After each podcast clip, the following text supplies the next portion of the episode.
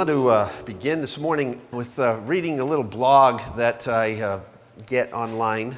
It's actually from Chuck Colson. Some of you may have heard this one. Uh, it was recent. There's a Breakpoint blog, but it's also on the radio.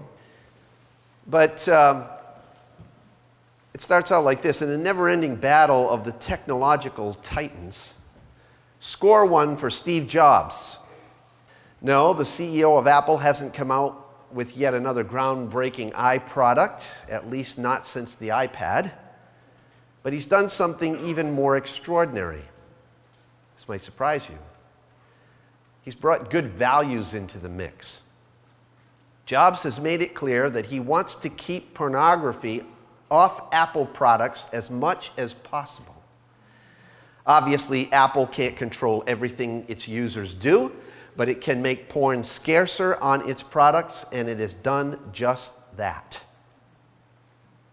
That's great, huh?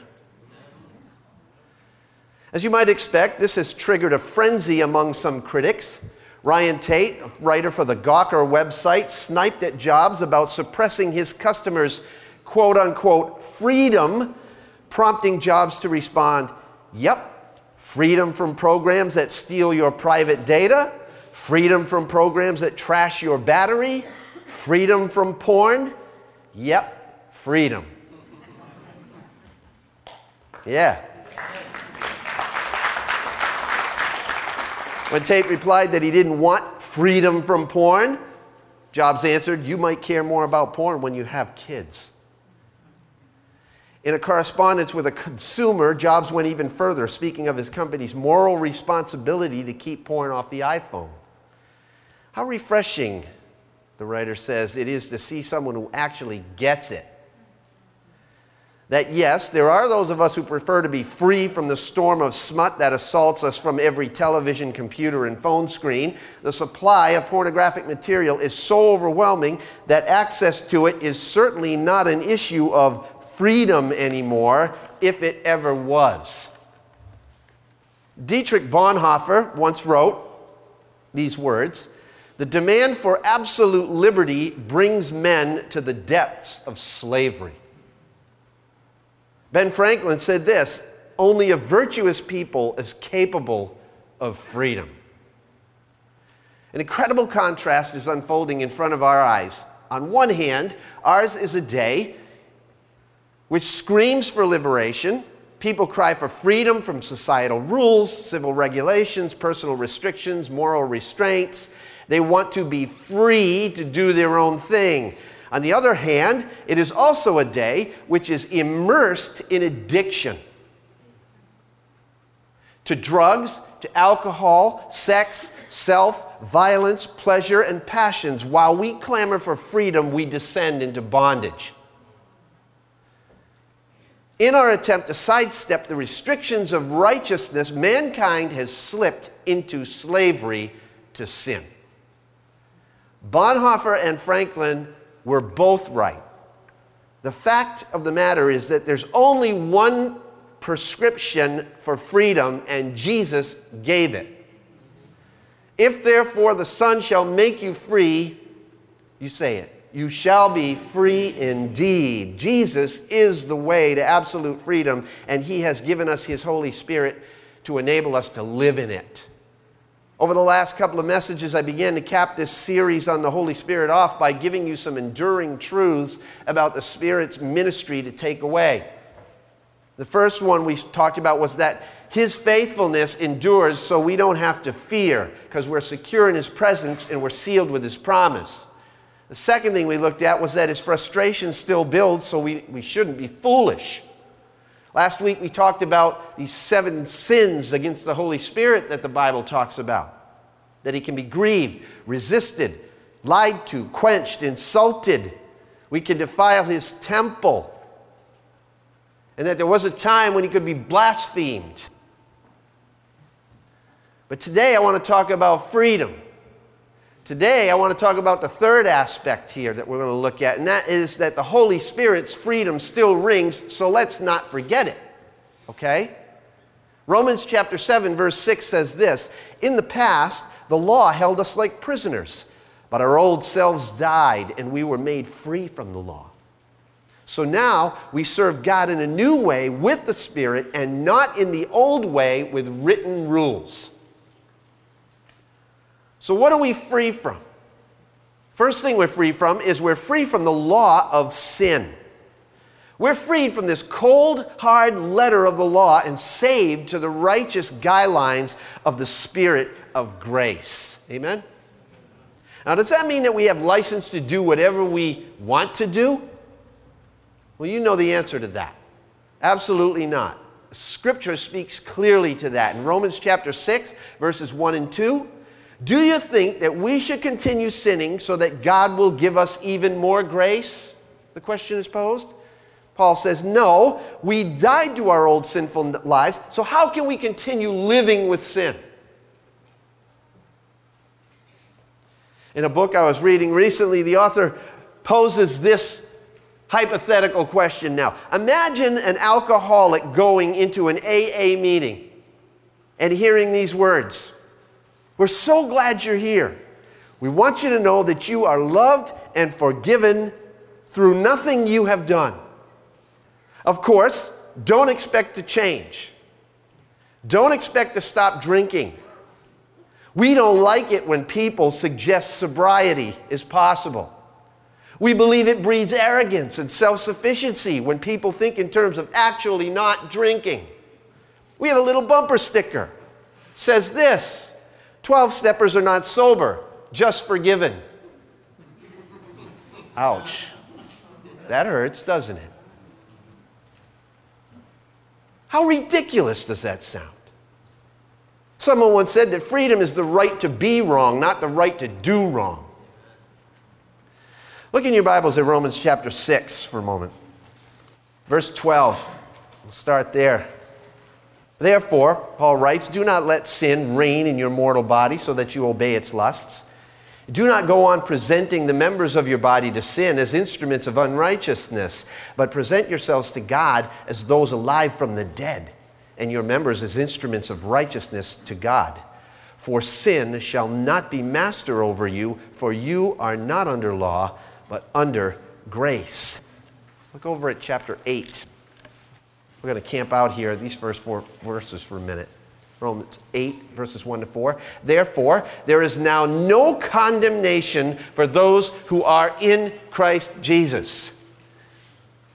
For the law of the Spirit of life in Christ Jesus has set you free from the law of sin and death. For what the law could not do, weak as it was through the flesh, God did, sending his own Son in the likeness of sinful flesh, and as an offering for sin, he condemned sin in the flesh, so that the requirement of the law might be fulfilled in us, note this, who do not walk according to the flesh, but according to what? the Spirit. Romans 8 1 has been called by some people the most hopeful verse in Scripture. Read it again.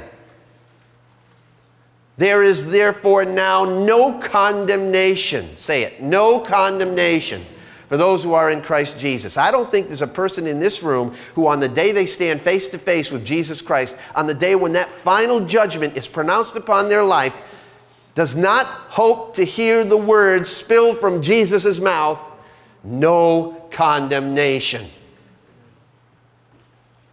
The Holy Spirit, mentioned, by the way, only one time in chapters 1 through 7 of Romans, is mentioned at least 20 times in chapter 8 alone. It's a powerful chapter.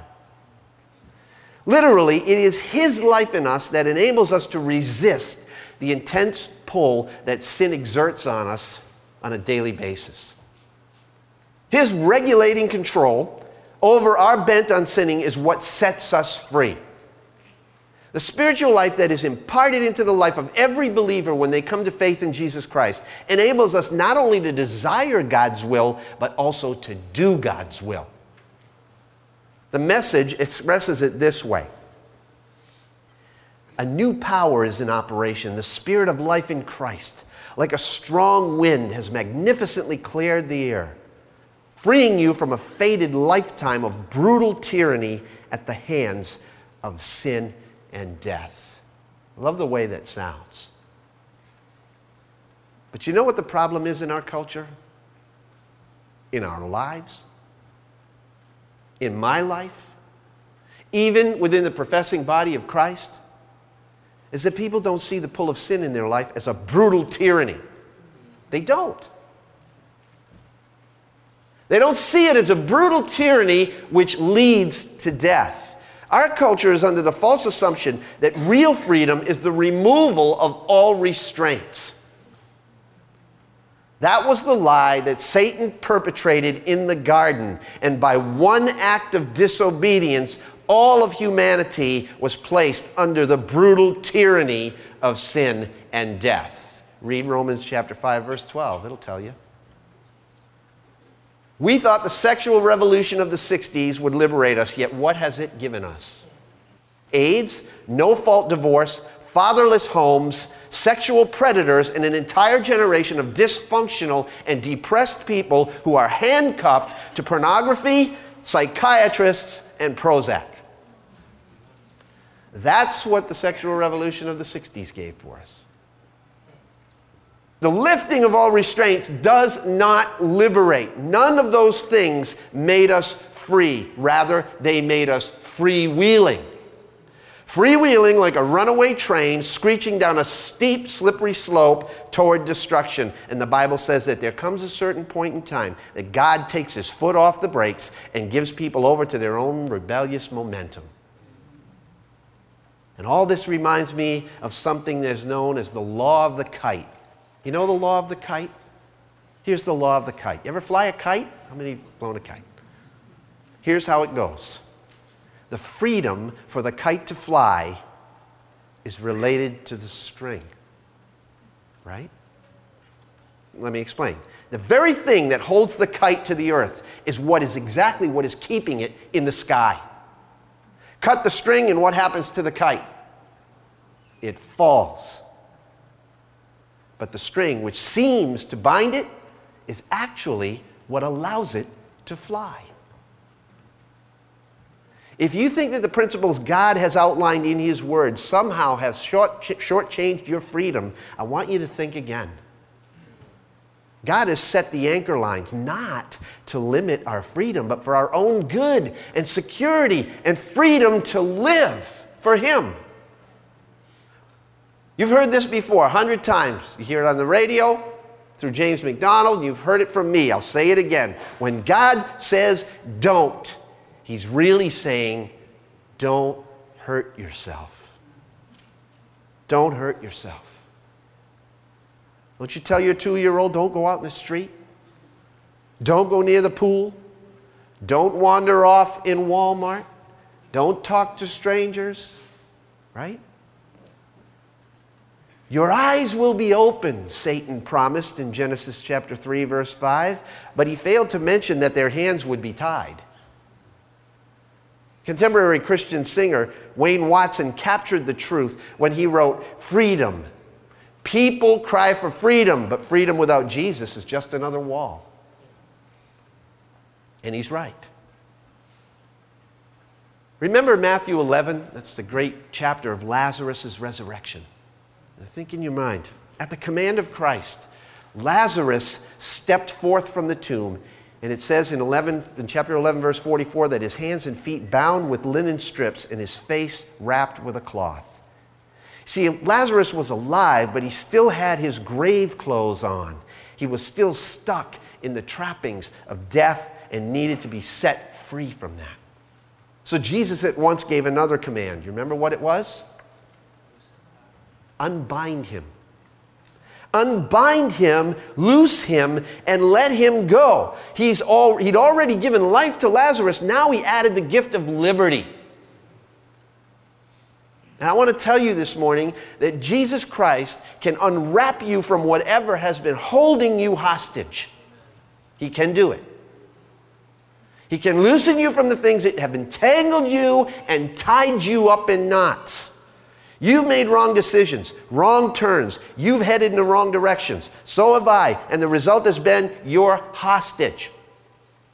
You're tired of being bound and gagged and held hostage. You're tired of everything else controlling you instead of God controlling you. The good news in Jesus Christ is that today, today is the day of your liberation. He's come to release you. He's come to set you free to become all that God has created you to be. The Spirit who gives us life in Christ has truly liberated us in that we no longer are powerless against the pull of sin. It says here in Romans 8, verse 2, He has set you free from the law of sin and death.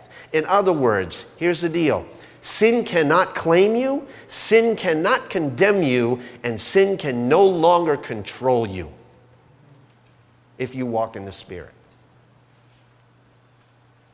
Does that mean we can achieve perfection in this life? Well, of course not. The potential is there, but chances are that's not going to happen. The unfortunate truth is that even a person who has the Holy Spirit residing in them will constantly struggle with the presence of sin, but they no longer have to be enslaved by it.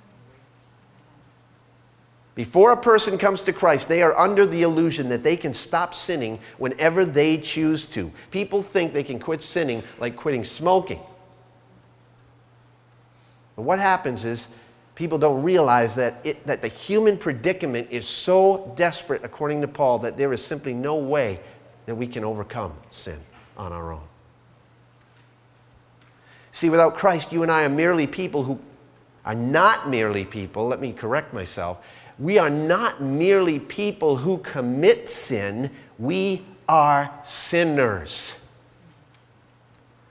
We not only fall, but we are fallen. We don't simply lose our way without Christ, we are lost. We sin because it is our nature. Wretched man that I am, Paul said in Romans chapter 7. Who will free me from this life that is dominated by sin? But just when it all seems impossible and hopeless, the answer emerges. Paul says, Thank God the answer is in Jesus Christ our Lord. For the law of the Spirit of Christ has set you free from the law of the sin and death. This is true freedom. I want to read you an extended passage from Romans chapter 6. If you want to follow along, it's Romans chapter 6, verses 15 through 23. I'm going to read it to you out of Eugene Peterson's paraphrase, the message. Just picture this in your mind. Now, listen to these words Sin can't tell you how to live. After all, you're not living under that old tyranny any longer. You're living in the freedom of God. So, since we're out from under the old tyranny, does that mean we can live any old way we want? Since we're free in the freedom of God, we can do anything that comes to mind? Hardly. You know well enough from your own experience that there are some acts of so called freedom that destroy freedom.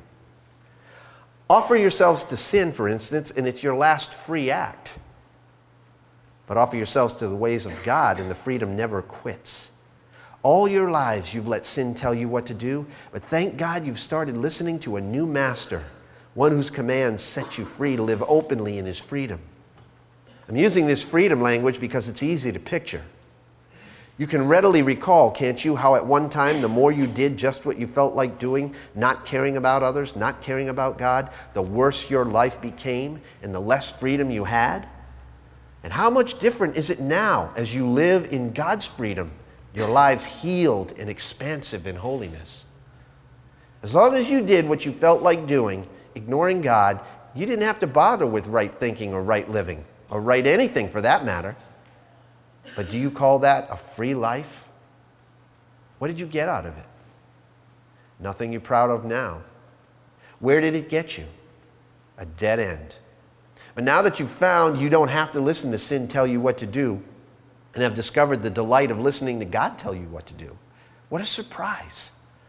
A whole, healed, put together life right now with more and more of life on the way. Work hard for sin your whole life, and your pension is death.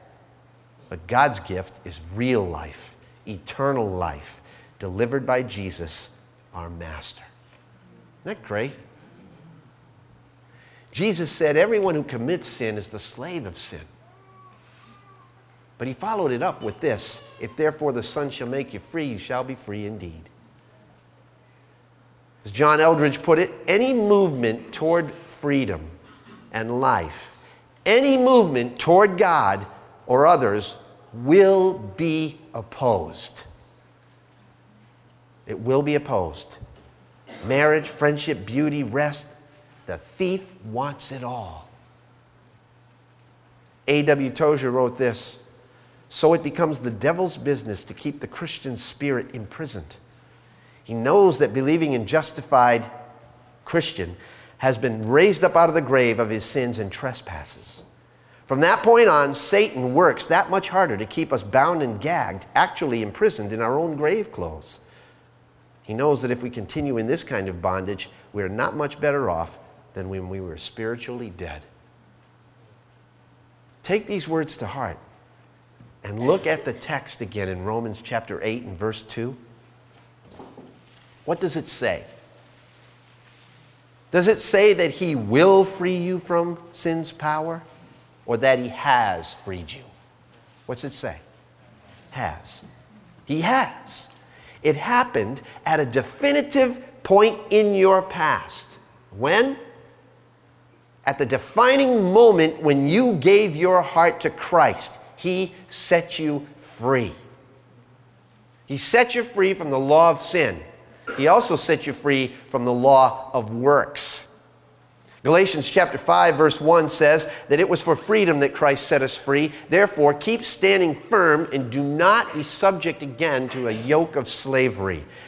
In Jesus, believers have been liberated from the external ceremonies and rituals of the Old Testament law. Christ fulfilled them.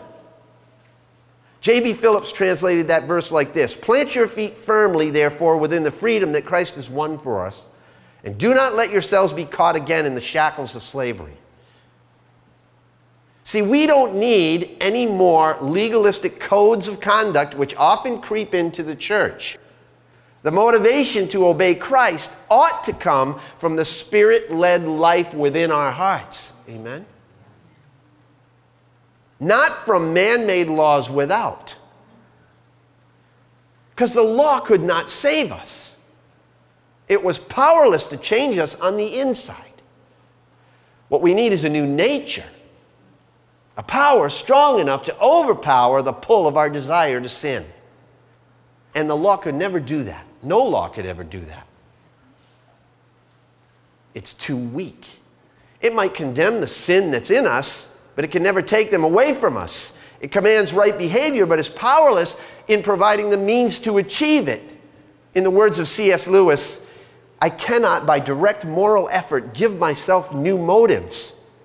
After the first few steps in the Christian life, we realize that everything which really needs to be done in our souls can be done only by God. See, the spiritual inability of the law demanded the personal intervention of God. My brother once said it made this offhanded remark one time. He says, Oh, I get it. I don't have to be good to get God. I have to have God in order to be good. Makes sense, doesn't it? What all of us need is what reformers called an alien righteousness.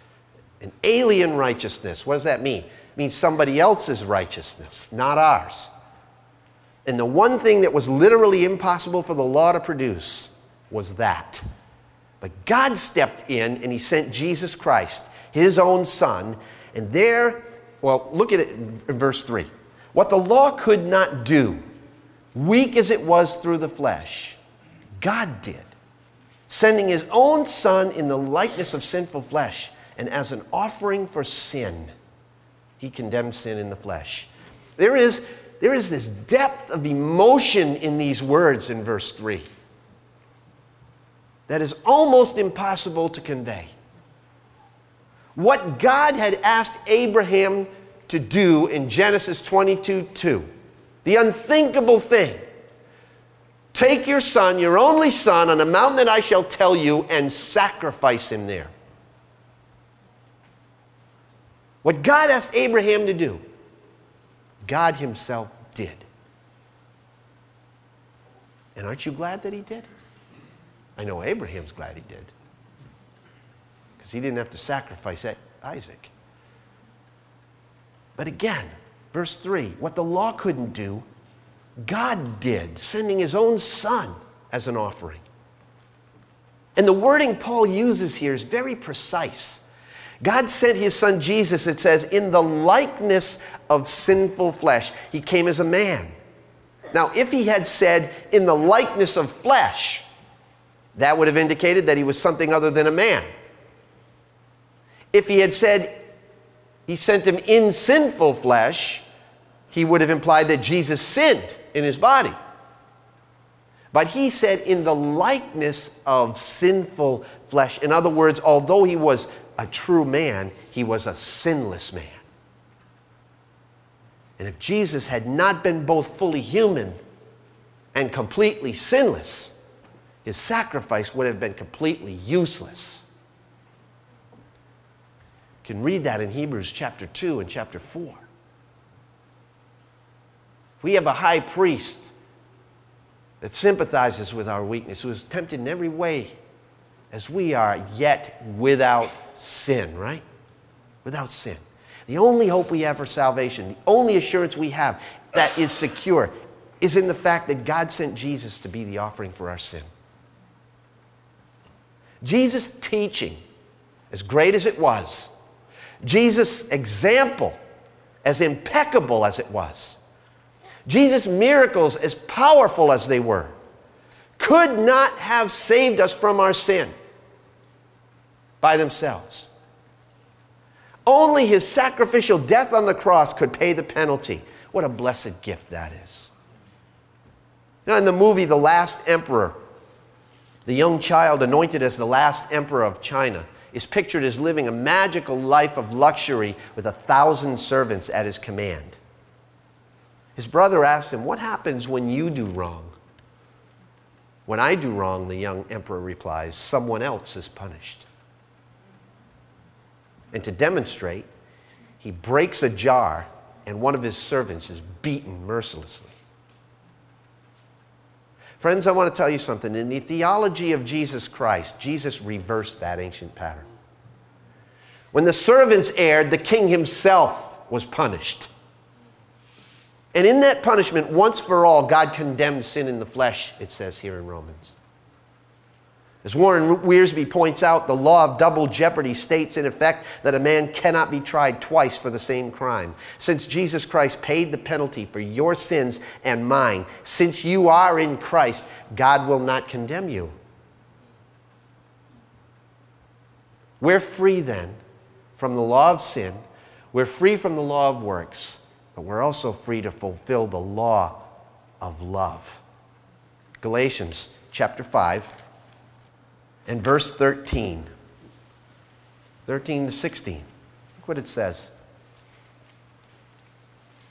For you were called to freedom, brethren, only do not turn your freedom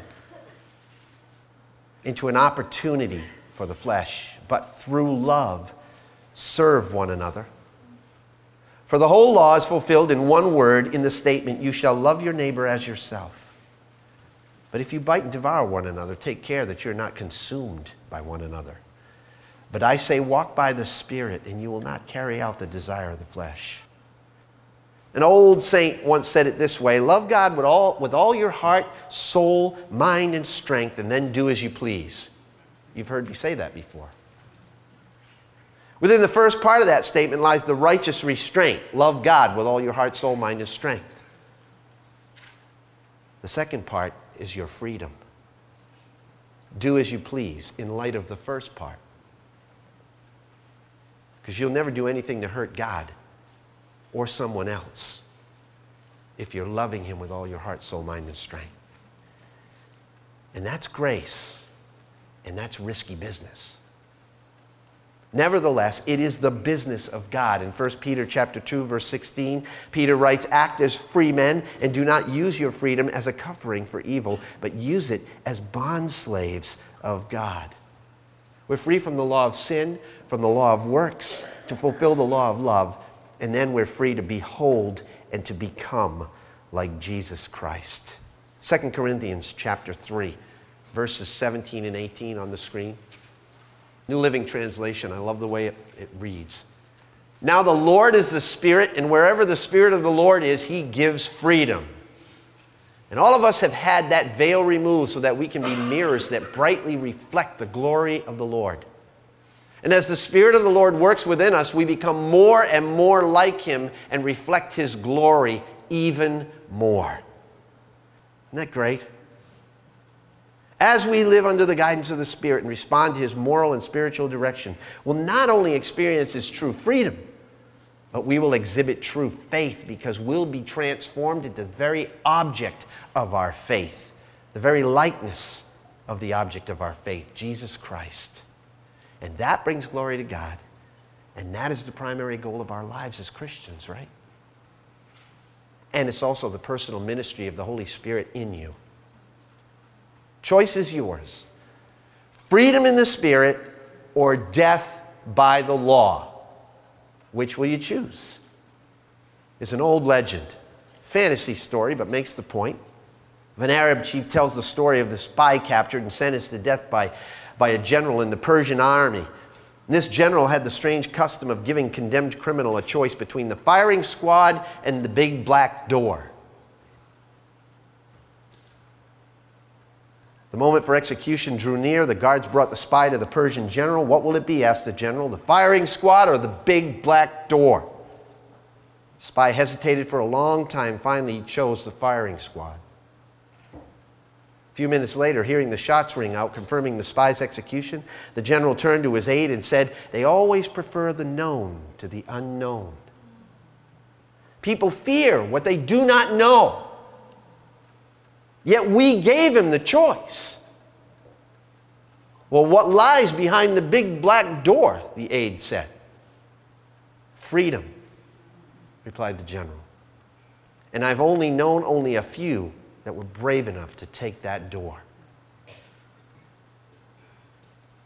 Stepping out in the Spirit means being free to live free.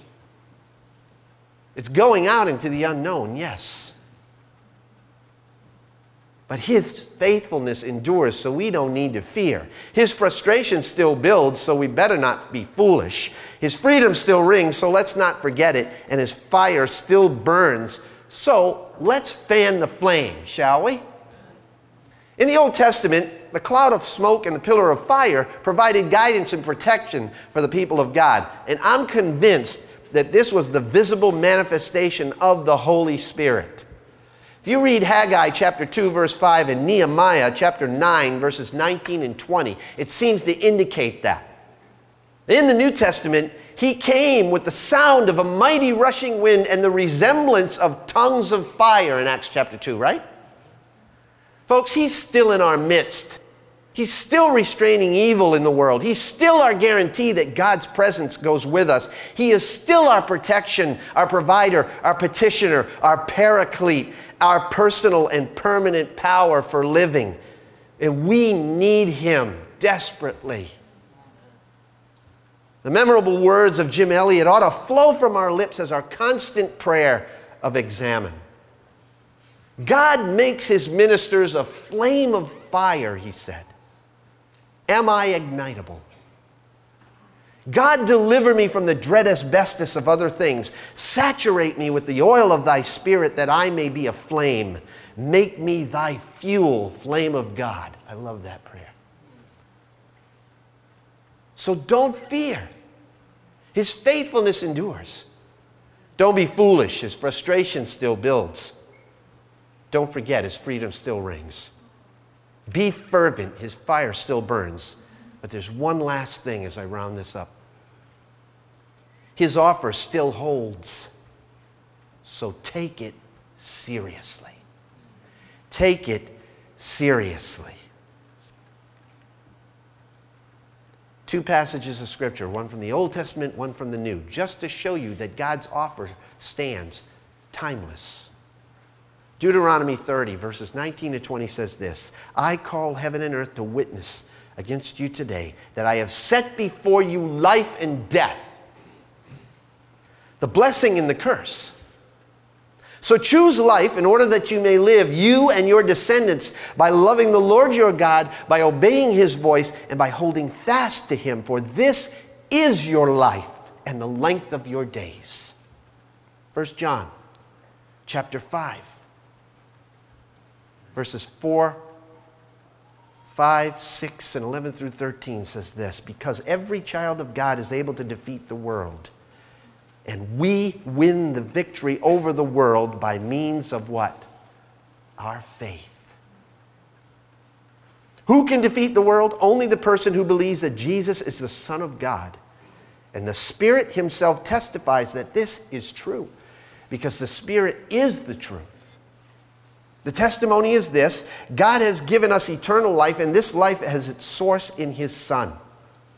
Whoever has the Son has the life. Whoever does not have the Son of God does not have the life. I am writing this to you, John says, so that you may know that you have eternal life. So that you that believe in the Son of God has it. So, life or death, you're free to choose. You are free to choose. Story is told of a young lady who married a charming and handsome young man named John. They had a wonderful life together until John suddenly died, and his wife could not bear to face life without him. She could not stand the thought of not being with John anymore. Sick, I know, but she had him embalmed and brought him home. She put him in bed with her every night and sat him at the breakfast table every morning. How ridiculous. She would say, Good morning, John. What would you like for breakfast? She sat him in front of the TV the way they used to do and asked John, What show would you like to watch? Poor woman was enslaved to John, even though John had nothing to offer her.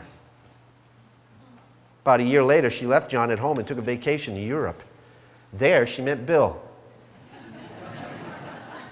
Bill was alive. Bill could talk and walk and move.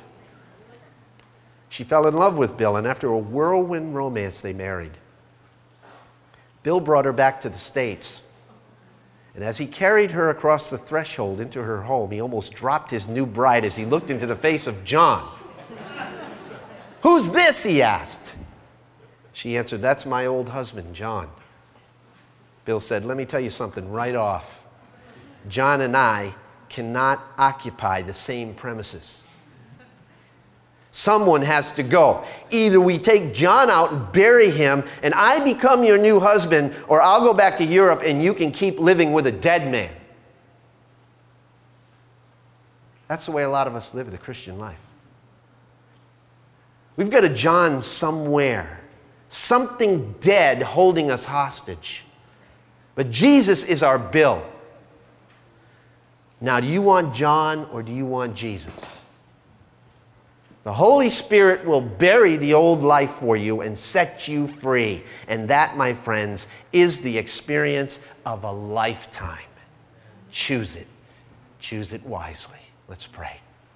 Father in heaven, Lord Jesus, you are the way and you are the truth and you are the life.